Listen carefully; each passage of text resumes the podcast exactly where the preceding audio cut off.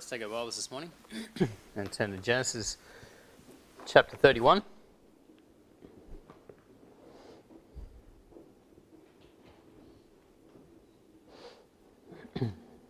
Genesis 31 this morning. And just read from verse 17 as we begin. It says, Then Jacob rose up and set his sons and wives upon camels and carried away all his cattle and all his goods, which he had gotten, the cattle of his getting, which he had gotten in Padan Aram, for to go to Isaac his father in the land of Canaan. and let's commit our time to the Lord in prayer. Dear Lord and Heavenly Father, we do thank you, Lord, that we can be gathered together uh, this morning uh, in this place and, and, online around your word. Uh, Lord, I pray this morning you would uh, teach us and instruct us through the passage that's before us. Give us understanding of your word this morning. Uh, Lord, I pray that you would uh, empower me now through the Spirit as only you can. And that, Lord, everything I say would be your words this morning. It would be your thoughts. And that, Lord, we would be uh, refreshed and blessed by your word this morning, and that we would leave uh, singing your praises and giving all glory and honor unto your name. Lord, we pray you bless now this time in Jesus' name. Amen. now, of course, last Sunday we saw uh, Jacob now finally uh, receive clear instruction from the Lord that it was time to leave uh, Padan Aram, leave that region around Haran, and to go back home to Canaan. Of course, Jacob had been there for 20 years all up, 14 years serving for his two wives, and then six years serving for the cattle or his herd. And through all those years, as we saw last week, he had patiently, faithfully labored. Now, no matter what Laban did to him, he continued to faithfully serve.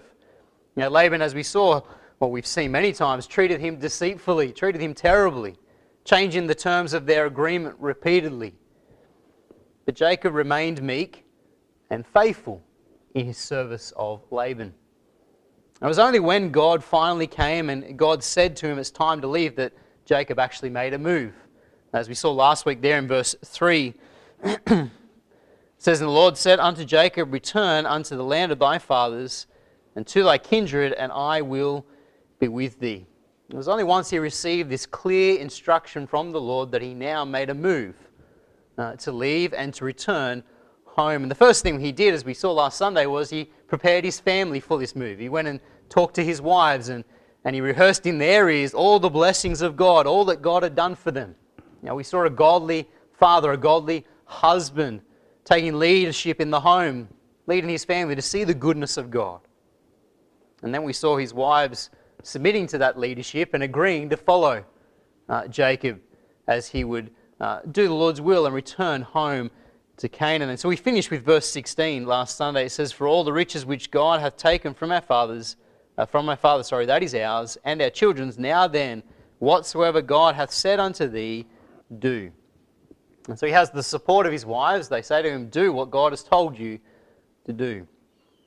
And this morning we see Jacob and his family now set out on this journey back to the land of Canaan. And of course, this journey is not going to be without problems. There's problems ahead, there's things he has to face and overcome. But once again, what we see is that God proves himself to be faithful, doesn't he? God proves that he is with his servants and that he's taking care of him, he's watching over him, and that he's in control through it all. And so, first of all, here this morning, we see Jacob's departure. We see his departure. Read me again, verse 17. It says, Then Jacob rose up and set his sons and his wives upon camels, and he carried away all his cattle and all his goods which he had gotten the cattle of his getting, which he had gotten in Padan Aram, for to go to Isaac his father in the land of Canaan. And Laban went to shear his sheep, and Rachel had stolen the images that were her father's. And Jacob stole away unawares to Laban the Syrian, in that he told him not that he fled. So he fled with all that he had, and he rose up and passed over the river and set his face toward the Mount Gilead. Having discussed this situation with his wives and heard their agreements that they will follow him, they're, they're supporting him in following the Lord's will, Jacob now wastes no, no time, does he? He doesn't waste any time in seeking to obey and depart and do what God has told him to do. Excuse me. It says there in verse 17, then Jacob rose up. Those words rose up there uh, speak about the, the enthusiasm and the haste here, okay, with which he does this. He hears the instruction of the Lord, he prepares his family, and then he rises up to obey. There's enthusiasm, there's haste here about his actions. There's no time wasted. At the very first opportunity presented, he obeys the Lord. Now, one commentator noted concerning his departure, he said, We may suppose he had been long considering of it and casting about in his mind respecting it. But when now at last God had given him positive orders to go, he made no delay, nor was he disobedient to the heavenly vision. Now, that's the reality here. Now that he has positive orders from God to leave, I mean, he longed for this for years. But now that he has positive orders from the Lord, he doesn't delay, he seeks to obey.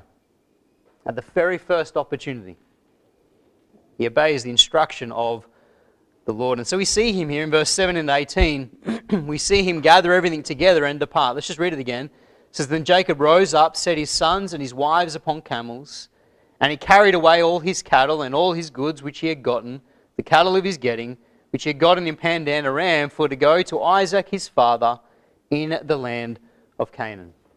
And so we read of him here gathering his family together. He puts them upon camels and he gathers all of his herds and all of his possessions, everything he has gotten in this time in Padan Aram.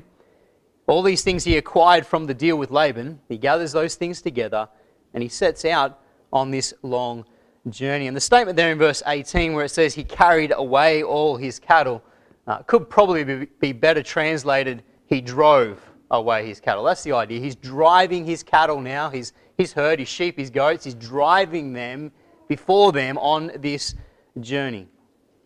And so this would have been quite a sight to behold, wouldn't it? You know, have a think about it for a moment. This large group setting out with the herds in front of them on this journey back to Canaan. What a contrast this is to when he arrived 20 years earlier. Remember when he arrived, he was on his own. He had no servants with him, he had no caravan with him. He was on his own.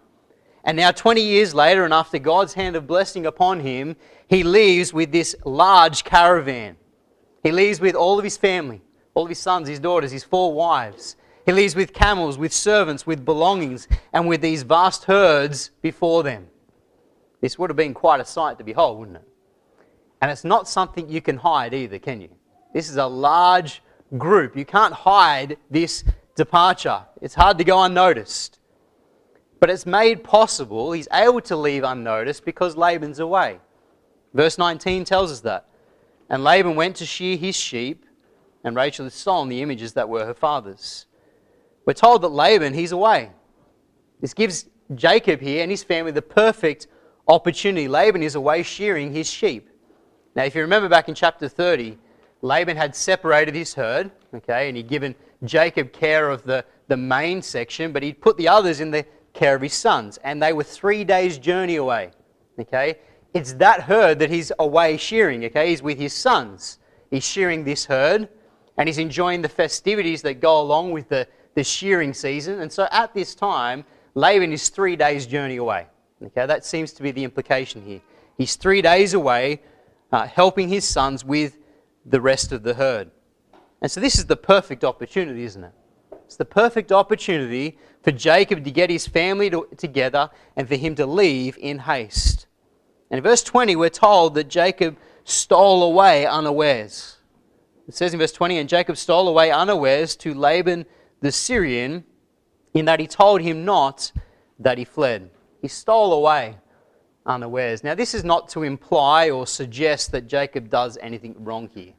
Okay? He's not doing anything wrong here by uh, this idea of stealing away. Rather, it's really speaking about the fact that he wisely takes this opportunity, doesn't he? Okay, there's wisdom here. Okay, he acts wisely and he takes this opportunity while Laban is away to leave before Laban can stop him.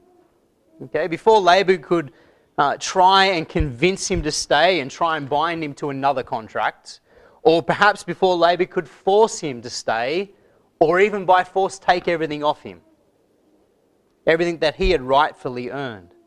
You know, it's clear from verse 31 this, that this is exactly what Jacob's fear was. Okay, verse 31, it says, And Jacob answered and said to Laban, Because I was afraid, for I said, Peradventure, thou wouldest take by force thy daughters from me. Jacob knew what Laban was like, didn't he? Okay, he'd had 20 years of this. He knew what Laban was like, and he was fearful that Laban wasn't going to just let him leave in peace. Laban was going to want confrontation. He was going to try and take everything from him by force. It would lead to a physical fight, a physical confrontation. Jacob wanted to leave peaceably, and so Jacob here takes this opportunity, doesn't he? Okay, he knows what Laban is like, and so he takes his family, he takes everything that belongs to him, not what Laban owns, he takes what's his, what belongs to him, and he departs in peace while Laban is away. Before Laban has a chance to find out. And in verse 21, we see that they cross the river Euphrates and they head towards Mount Gilead. Says, So he fled with all that he had, and he rose up and passed over the river and set his face toward the Mount Gilead. So they cross over the river Euphrates and they begin journeying now southwest back to the region of Canaan. Okay, and, and in particular, we're told to this Mount Gilead. Okay, now this is a mountainous region. Okay, and it extends basically on the eastern side of the Jordan River there. Okay, on your maps, it sort of goes up the eastern side of the Jordan River, and that's where they're heading to.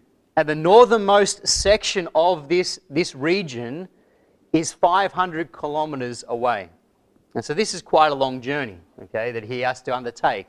Okay, if you're starting that around Haran there, it's about 500 kilometers for him to get with his family all the way back to Mount Gilead on the, the eastern side of the Jordan River.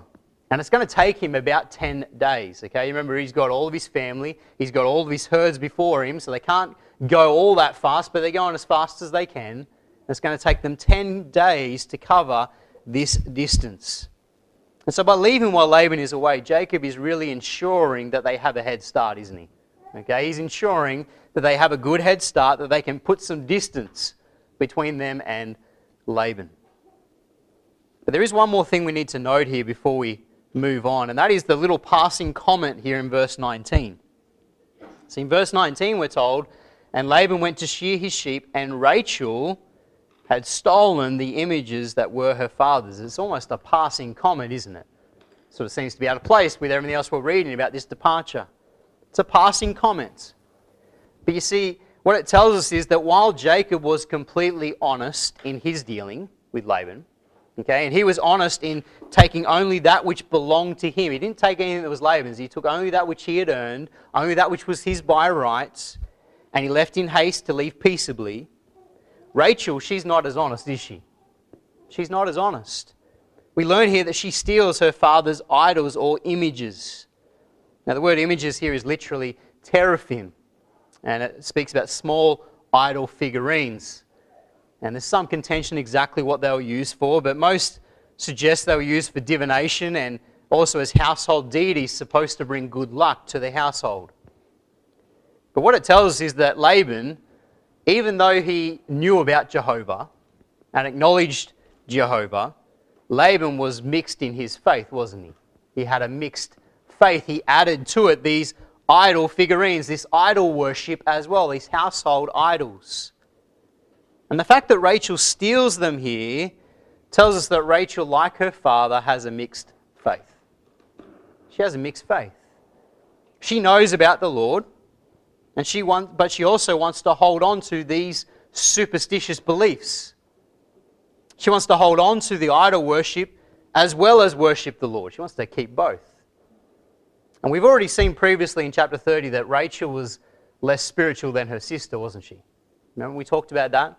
You know, she was the one who was driven, first of all, to envy and to jealousy, and she wasn't willing to wait upon the Lord for children, so she gave Bilhah her maid unto Jacob so she might have children through her. And she was the one who basically led to all that contention in the home. She was less spiritual, less spiritually minded than her sister. She demonstrated a lack of faith and a lack of trust in the Lord there at chapter 30. And we see that again here, don't we? We see again here the fact that she has a shallow understanding of the Lord, a shallow faith in the Lord, and so she steals these idols. She's struggling to give it up, these superstitions that she's learnt from her father. You see, Jacob, as I said, he was completely honest in his departure, wasn't he? Completely honest. He took only that which belonged to him, and, and in doing so, he's making sure that his testimony is still intact before Laban and everyone else. But Rachel, here, by her actions, she has potentially jeopardized all of that, hasn't she? By her actions, she has potentially brought shame and, re- and reproach upon her husband and his name. And we'll come back and see that later on. We've got to keep that in mind, what she's done here. We see, secondly, now about Laban's pursuit. We've seen Jacob's departure. We see now Laban's pursuit. Look in verse 22. It says, It was told Laban on the third day that Jacob was fled. and he took his brethren with him and pursued after him seven days' journey, and they overtook him in the Mount Gilead. Excuse me. In verse 22, we learn that it's not until the third day that Laban le- uh, learns that they've left. Okay, he finally hears that they've departed. Now, as we mentioned, Laban is with his sons shearing the sheep. He's three days away with the other part of the herd. And so it makes sense that it takes three days for him to learn. Okay? If someone sets out as quick as they can, they rush and they arrive on the third day to tell Laban the news. And what's Laban's response? Well, his response in verse 22 is to spring into action, isn't it? Verse 23, sorry. It says in verse 23 And he took his brethren with him and pursued after him seven days' journey.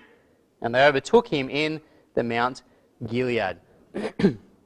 we read here that Laban, when he hears this news, his response is to gather together his brethren with him and pursue after Jacob and, and his family. You know, we can sense here that Laban, he is filled with wrath, he's filled with anger and indignation towards Jacob and towards, you know, his family. When he learns this news, and, you know, Laban's not alone with his anger, his sons are sharing that anger. I mean, they already, as we saw last week in verse 1, they despised Jacob, didn't they? Verse 1 uh, the same chapter, it says, And he heard the words of Laban's sons, saying, Jacob hath taken away all that was our father's, and hath that uh, which was of our father, sorry, and of that which was our father's, hath he gotten all this glory. They despised Jacob because he was getting more and more rich and they were getting poorer. They despised him. And so they already didn't like him. And so when they hear this news, Laban and his sons, their, their brethren, they are all filled with anger. They're not happy. And they all together gather together and they set out in hot pursuit of Jacob. This is not a pursuit out of love and concern. It's important we understand that. This is not a pursuit out of love and concern. He is not chasing after them as he will tell us he is. He's not chasing after them because he missed out on saying goodbye. Laban is setting out here with this band of men with the intent of doing Jacob harm, with the intent of bringing Jacob back by force or stripping Jacob of everything by force. There is intent here to his actions. And from the end of verse 23, we learn that Laban and his men, they push hard to catch up with Jacob, don't they? It says in verse 23, and he took his brethren with him and pursued after him seven days' journey, and they overtook him in the Mount Gilead. In just seven days, Laban and his men catch up. Now, we said before it took J- Jacob and his family 10 days to go from Haran down to here. Okay? Laban is three days' journey away, and he covers the same distance in seven days. See, the point is, they're pushing hard, aren't they? Okay, they are going as hard and as fast as they can to travel this distance, this vast distance, in the shortest amount of time. You see, they're enraged, aren't they? You see, men, when they are enraged, when they are filled with anger, they will go to great lengths to accomplish anything, won't they? To accomplish their purpose. The commentator Morris notes this Laban and his sons had no intention of letting Jacob take all his flocks to Canaan and were resolved to take them from Jacob by whatever force was necessary. Quite likely, they also intended to slay Jacob. especially if he tried to resist them. That is their evil intent here. That is what they're doing. Okay? They are filled with wrath and indignation. They hate Jacob. And that's why they're pushing so hard to catch up. And so their intent was one of evil, and God himself knew it, didn't he?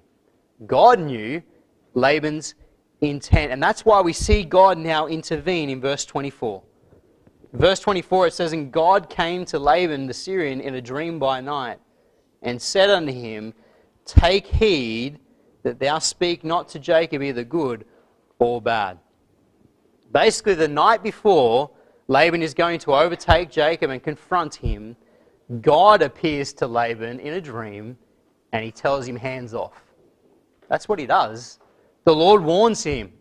He says not to speak either good or bad to Jacob. And basically, the Lord says to Laban, You know, you're not to go there and try and compel him to come back with you. You're not to go there and harm him in any way or approach him for leaving. Basically, God makes it clear to, Jake, uh, to, to Laban, He says, Jacob is under my protection. Jacob is doing my will. He's doing what I told him to do. Don't touch him. Hands off.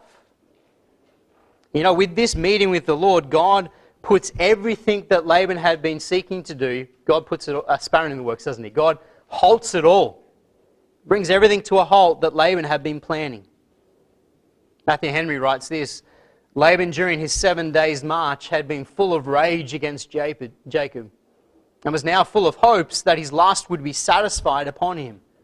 But God comes to him and with one word ties his hands, though he does not turn his heart. With one word, God speaks to him and God ties his hands. He says, You can't touch him. Doesn't change Laban's heart, as we'll see, but he can't do what he wanted to do. He can't carry out his intent. And you know, this is yet another example in the Word of God of how God watches out for his people, isn't it? It's a wonderful example of how God watches out for his people. You know, Jacob probably had no idea Laban was right behind him, that he's going to see him the next morning. But God did. God knew where Laban was camped. God knew he was right upon him. God saw everything that Laban did. He saw everything that was in Laban's heart, and God acted to protect his servants. Even though Jacob didn't know God was acting, God was acting, wasn't he? Know, back in Genesis 28, verse 15, God had made him a promise to watch over him and be with him wherever he went. Just go back there. Genesis 28. Genesis 28 and verse 15 says, And behold, I am with thee, and will keep thee in all places whither thou goest, and will bring thee again into this land, for I will not leave thee until I have done that which I have spoken to thee of. Remember that?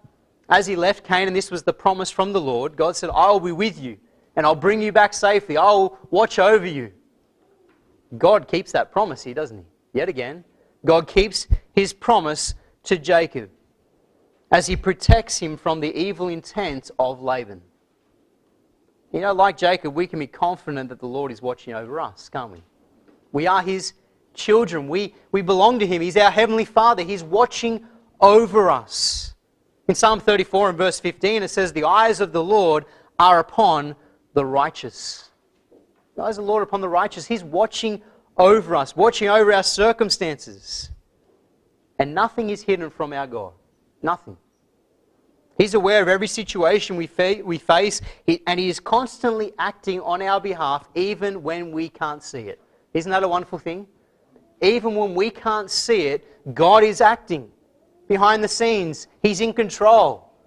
And so that gives us confidence just to trust Him and, and know that if something happens, well, God allowed it, didn't He? God knew it was coming. God's in control of the situation. Love, we can praise God today like Jacob. We are in His care. God is watching over us, taking care of us every single day. And Laban, now with the warning of God in his ears, he overtakes Jacob and he confronts him. And that's our third point this morning. We see now Laban confronting Jacob. Laban confronts Jacob. Let's read verse 25. It says, And Laban overtook Jacob. Now Jacob had pitched his tent in, in the mounts, and Laban with his brethren pitched in the mount of Gilead. And Laban said to Jacob, What hast thou done?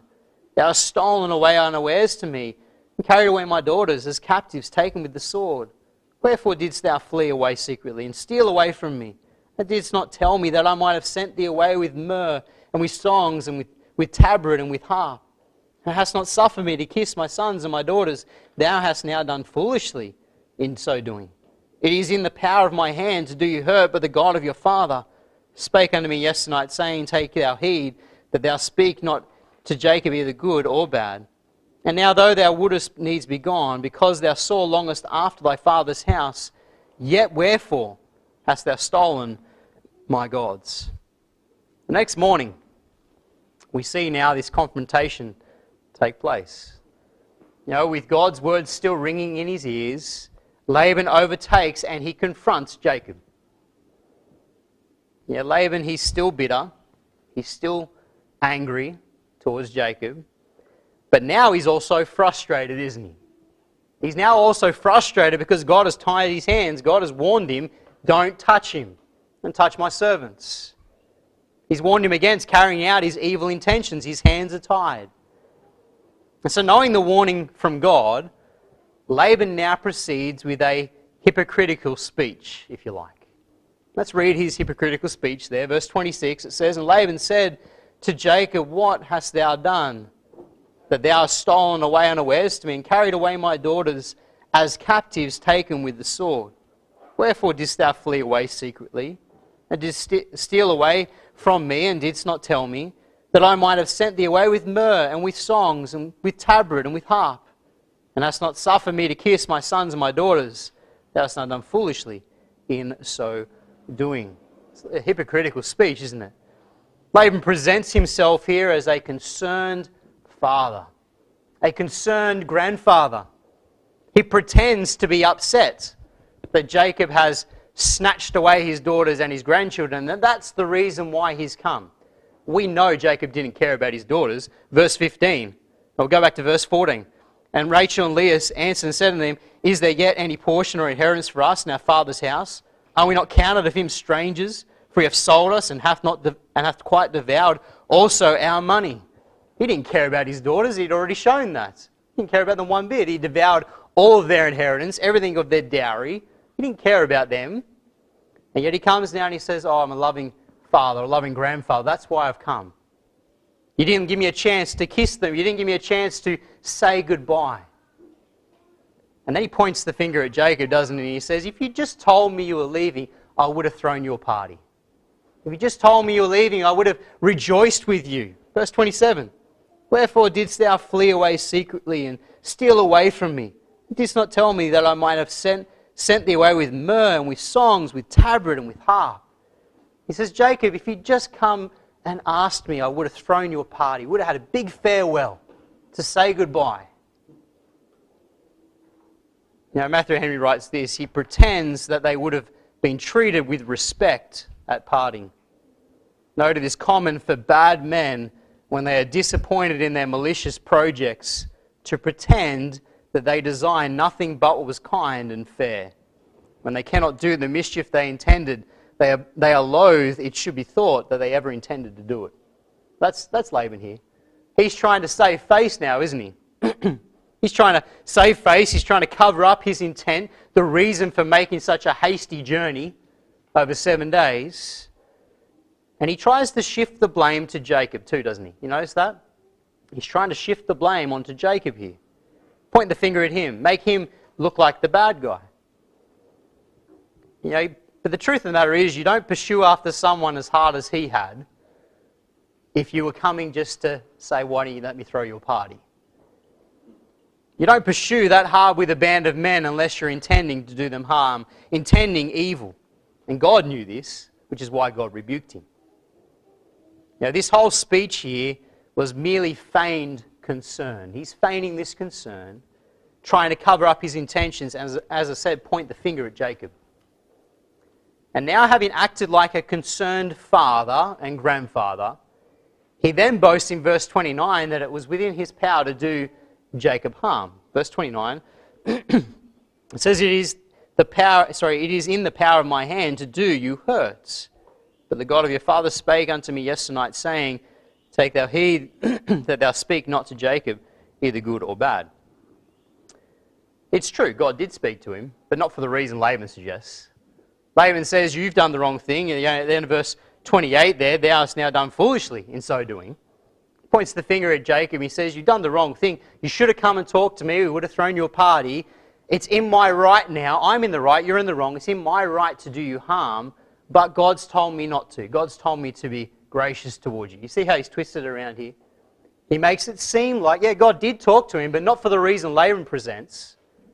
Not for the reason he presents to Jacob here and to the whole crowd, to everyone listening. You see, with this whole conversation here, Laban is trying to place himself in the rights. He's presenting himself as a loving, concerned father, father who simply wanted to say goodbye, and Jacob, you've done the wrong by me. And then he concludes his speech in verse 30 by accusing Jacob of being dishonest. Accuses him of theft. Verse 30 it says, And now, though thou wouldest needs be gone, because thou sore longest after thy father's house, yet wherefore hast thou stolen my gods? Basically, what he says now to Jacob is he says, Jacob, I understand why you want to leave so quick. I understand your desire to go back to your father's house. I get it.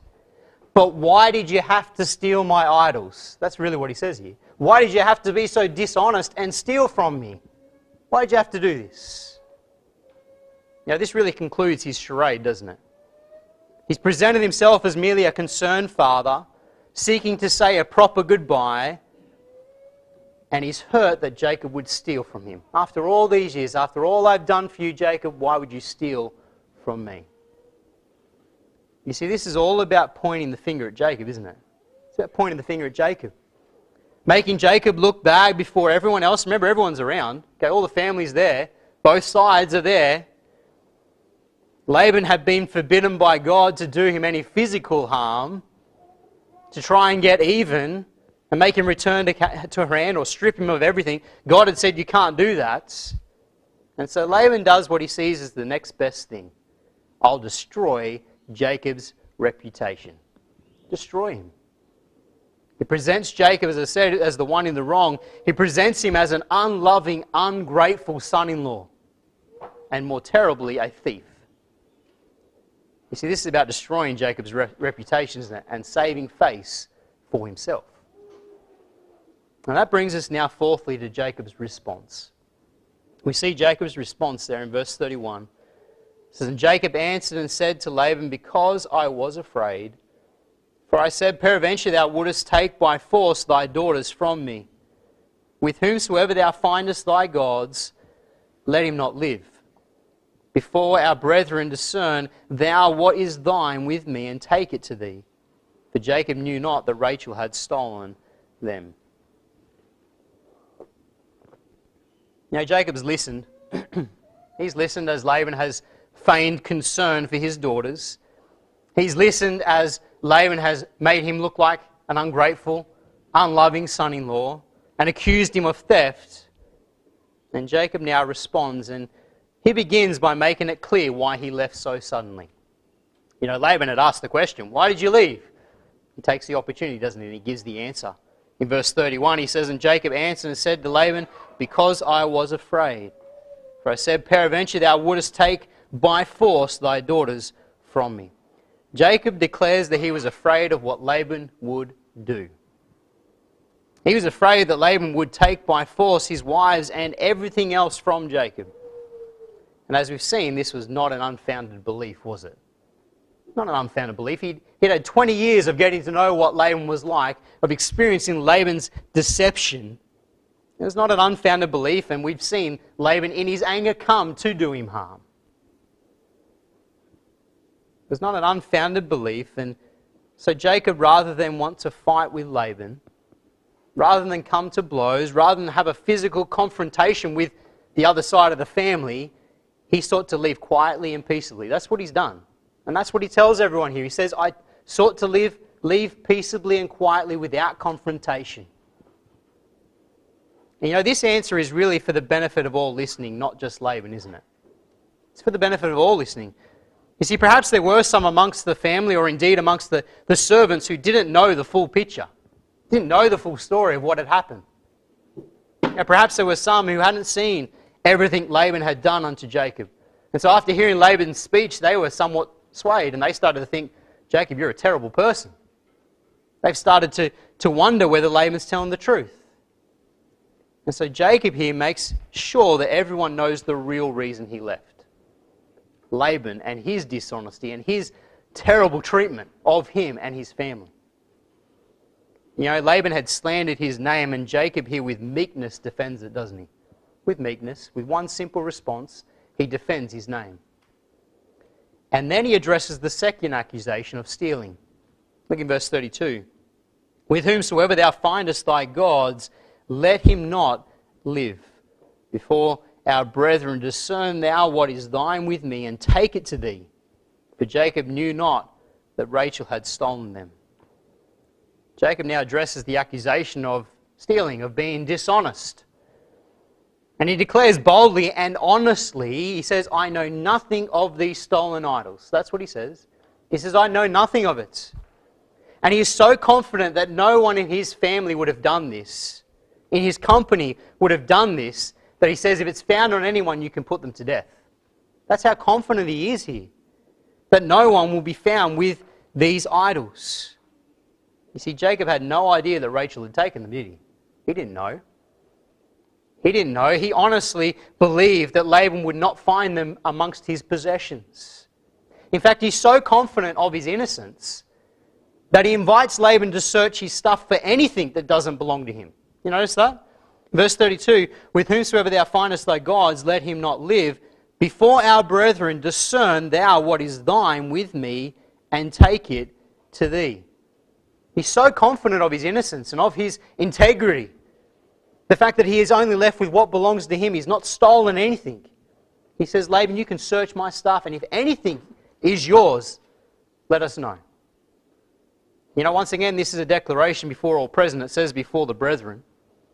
He's calling upon the brethren here to be a witness to his integrity, to his honesty, to the fact that he is just and he has not done anything wrong by Laban.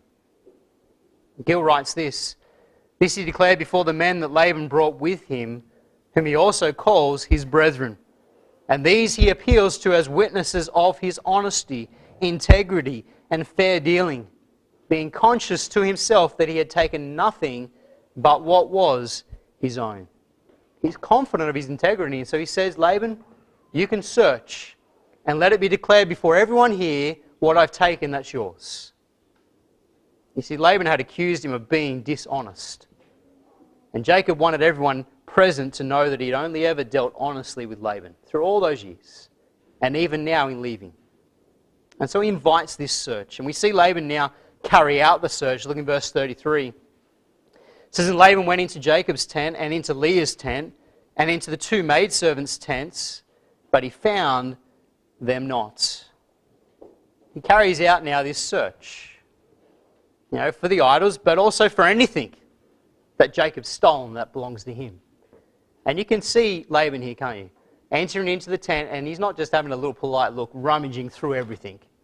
You know, rummaging through everything inside Jacob's tent, Leah's tent, all the, the other tents around, the handmaidens. You can see him going around the whole campsite, up, turning everything upside down, looking for these idols, but also anything that belongs to him. And of course, he finds nothing he finds nothing because Jacob is a man of integrity, because Jacob has been honest and fair in his dealings with Laban. And at last he comes now to Rachel's tent. Verse, the end of verse 33 there it says, Then he went out of Leah's tent, he entered into Rachel's tents. Now Rachel had taken the images and put them in the camel's furniture and sat upon them.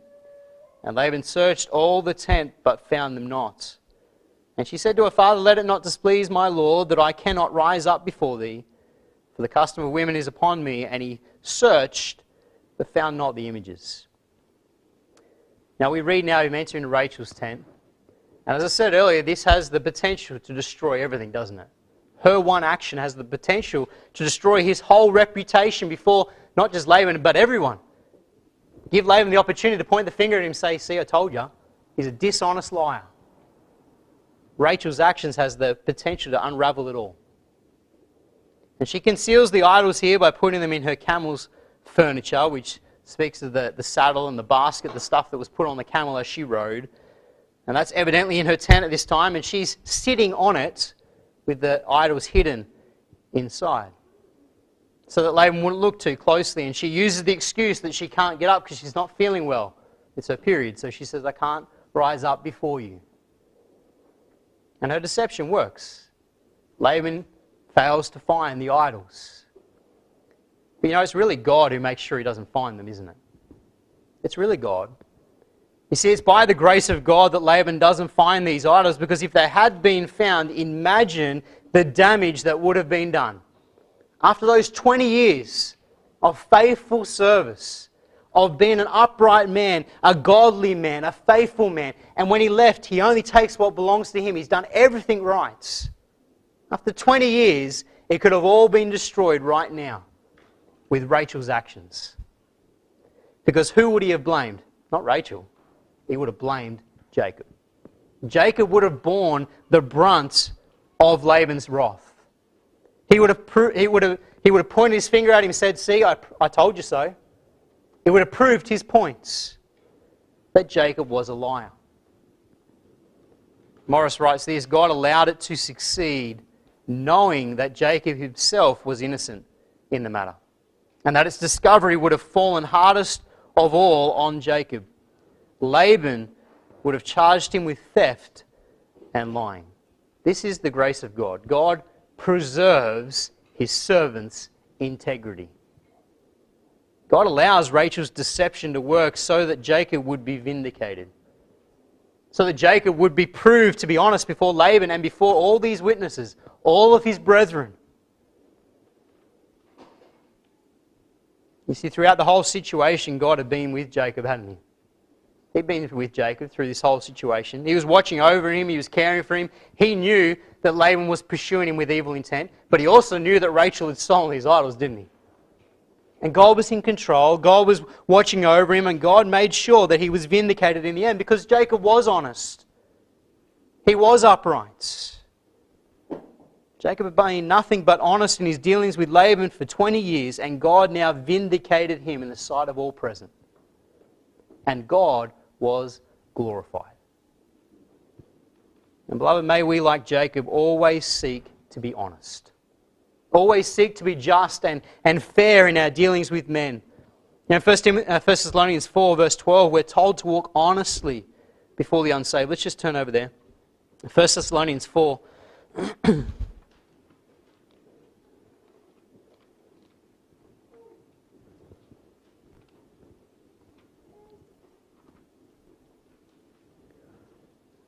Thessalonians 4, verse 12, it says, well, starting verse 11, it says, And that you may study to be quiet, and to do your own business, and to work with your own hands, as we command you, that you may walk honestly toward them that are without, and they may have lack of nothing. Walk honestly to them that are without, to the unsaved. Walk honestly.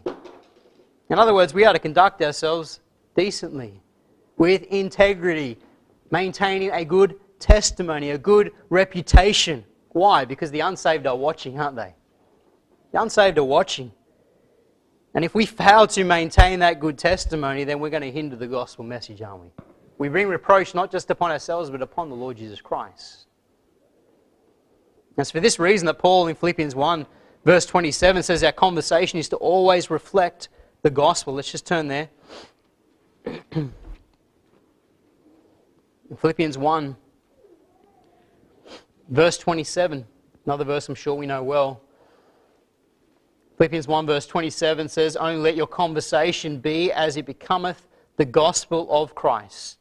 That whether I come and see you or else be absent, I may hear of your affairs, that you stand fast in one spirit, with one mind, striving together for the faith of the gospel. It says, Only let your conversation be as it becometh the gospel of Christ. Our conversation, our conduct is to always reflect the gospel, the truth of God's word. Our conduct in everything we do, whether it's at work or at home or at school, wherever it is, our conduct is to be a reflection of the Lord. So that we might be blameless before men. Isn't that what Philippians 2, verse 15 says?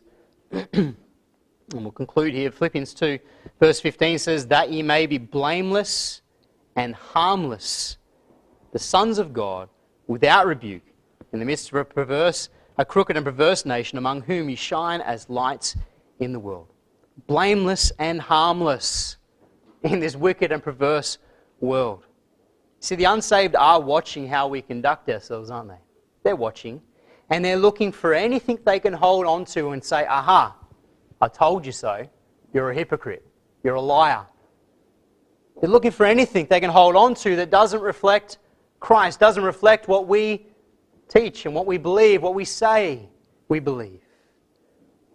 This is what Laban sought to do with Jacob, wasn't it? He sought to drag his name through the mud. He sought to bring reproach upon Jacob's name and thereby upon the Lord. But Jacob was proven to be blameless and honest. And even when he was falsely accused, what did God do? God vindicated him. You know, beloved, may we, like Jacob, seek to walk honestly before men. To make sure our conversation, our conduct reflects the gospel so that we might be blameless before men. And even when they do falsely accuse us, God will vindicate us, wasn't he? Won't he? God will vindicate us. But we just need to make sure that we are honest, that we are faithful in our conversation, our conduct, that it reflects the gospel, so that God might be glorified in everything that we do. Let's close in a word of prayer. Dear Lord, Heavenly Father, we thank you so much for your word today. We thank you, Lord, for your servant Jacob. And Lord, for his testimony, his faithfulness over so many years. And Lord, as he left, he could leave with integrity. And even when his name was brought through the mud, Lord, you vindicated him. You proved him to be an honest, upstanding man who had honored you in everything he'd done.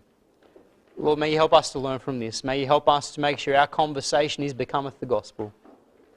Lord, so we might be blameless and harmless before men. That we might honor you in everything we do and not bring reproach upon your holy name. Lord, bless as we close now, we pray in Jesus' name. Amen.